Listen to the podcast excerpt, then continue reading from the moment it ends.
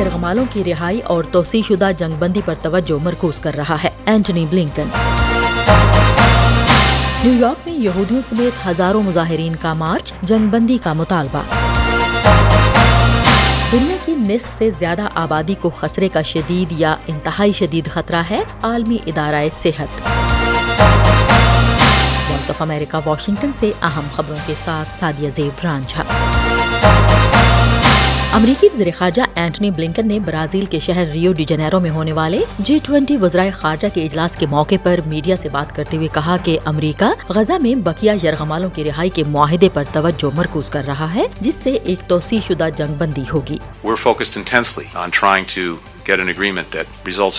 امریکی سفارتکار نے جنگ بندی کے لیے اقوام متحدہ کی سلامتی کونسل کی قرارداد کو امریکہ کی جانب سے ویٹو کیے جانے پر بھی بات کی۔ بلنکن نے کہا کہ قرارداد میں یرغمالوں کے بارے میں کچھ نہیں کہا گیا تھا اور پھر وقت بھی مناسب نہیں تھا۔ انہوں نے یوکرینی بحران پر بھی توجہ دی اور کہا کہ عملی طور پر تمام جی ٹوینٹی ممالک چاہتے ہیں کہ روسی جارحیت ختم ہو اور امن قائم ہو۔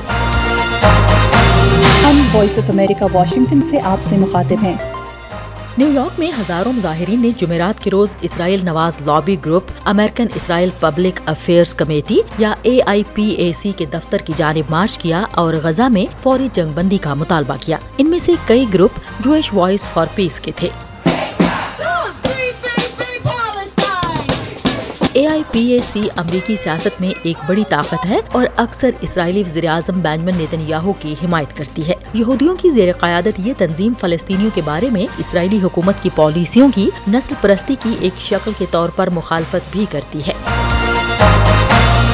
وائٹ ہاؤس کا کہنا ہے کہ اسرائیلی رہنماؤں کے ساتھ ایک سینئر امریکی ایلچی کا دورہ مثبت ہے اور دیگر سالسوں نے بھی متحارب فریقوں کی جانب سے حوصلہ افزا علامتوں کی اطلاع دی ہے۔ پیش رفت کے نئے آثار اس ہفتے کے آخر میں پیرس میں متوقع اس سربراہی اجلاس سے پہلے سامنے آئے ہیں، جہاں سالس ایک نئی تجویز پیش کرنے کا ارادہ رکھتے ہیں۔ امریکہ، مصر اور قطر ہفتوں سے ایک ایسا فارمولہ تلاش کرنے کی تگودو میں ہے جس سے غزہ میں اسرائیل کی تباہ کن کاروائیوں کو روکا جا سکے۔ اور اب جب رمضان قریب آ رہا ہے، ایک بے ضابطہ ڈیڈ لائن کا سامنا ہے۔ وائٹ ہاؤس کے مشرق وسطی کے لیے ایلچی بریڈ میک گرٹ نے اسرائیلی رہنماؤں اور حماس کے زیر حراست اسرائیلی یرغمالوں کے اہل خانہ سے بات چیت کی۔ وائٹ ہاؤس کے ترجمان جان کربی نے کہا کہ بریڈ سے ہمیں ایسے ابتدائی اشارے مل رہے ہیں کہ بات چیت مثبت رہی ہے۔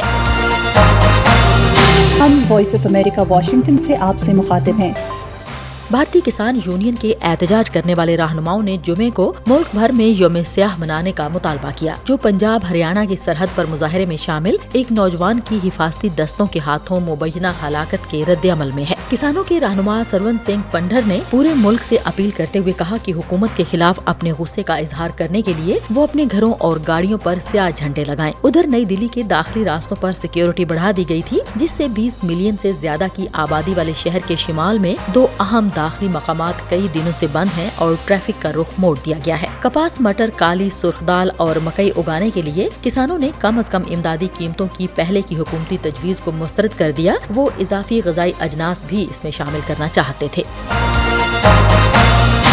اسپین میں دو اپارٹمنٹ بلڈنگ میں آگ لگنے سے کم از کم چار افراد ہلاک اور پندرہ لاپتہ ہیں۔ اسپین کے تیسرے سب سے بڑے شہر ولنسیا میں رہائشی عمارت کی چوتھی منزل میں لگی آگ دوسرے اپارٹمنٹس تک پھیل گئی۔ فائر فائٹرز اب بھی دھوئیں سے بھری عمارت میں زندہ بچ جانے والوں کی تلاش کر رہے ہیں۔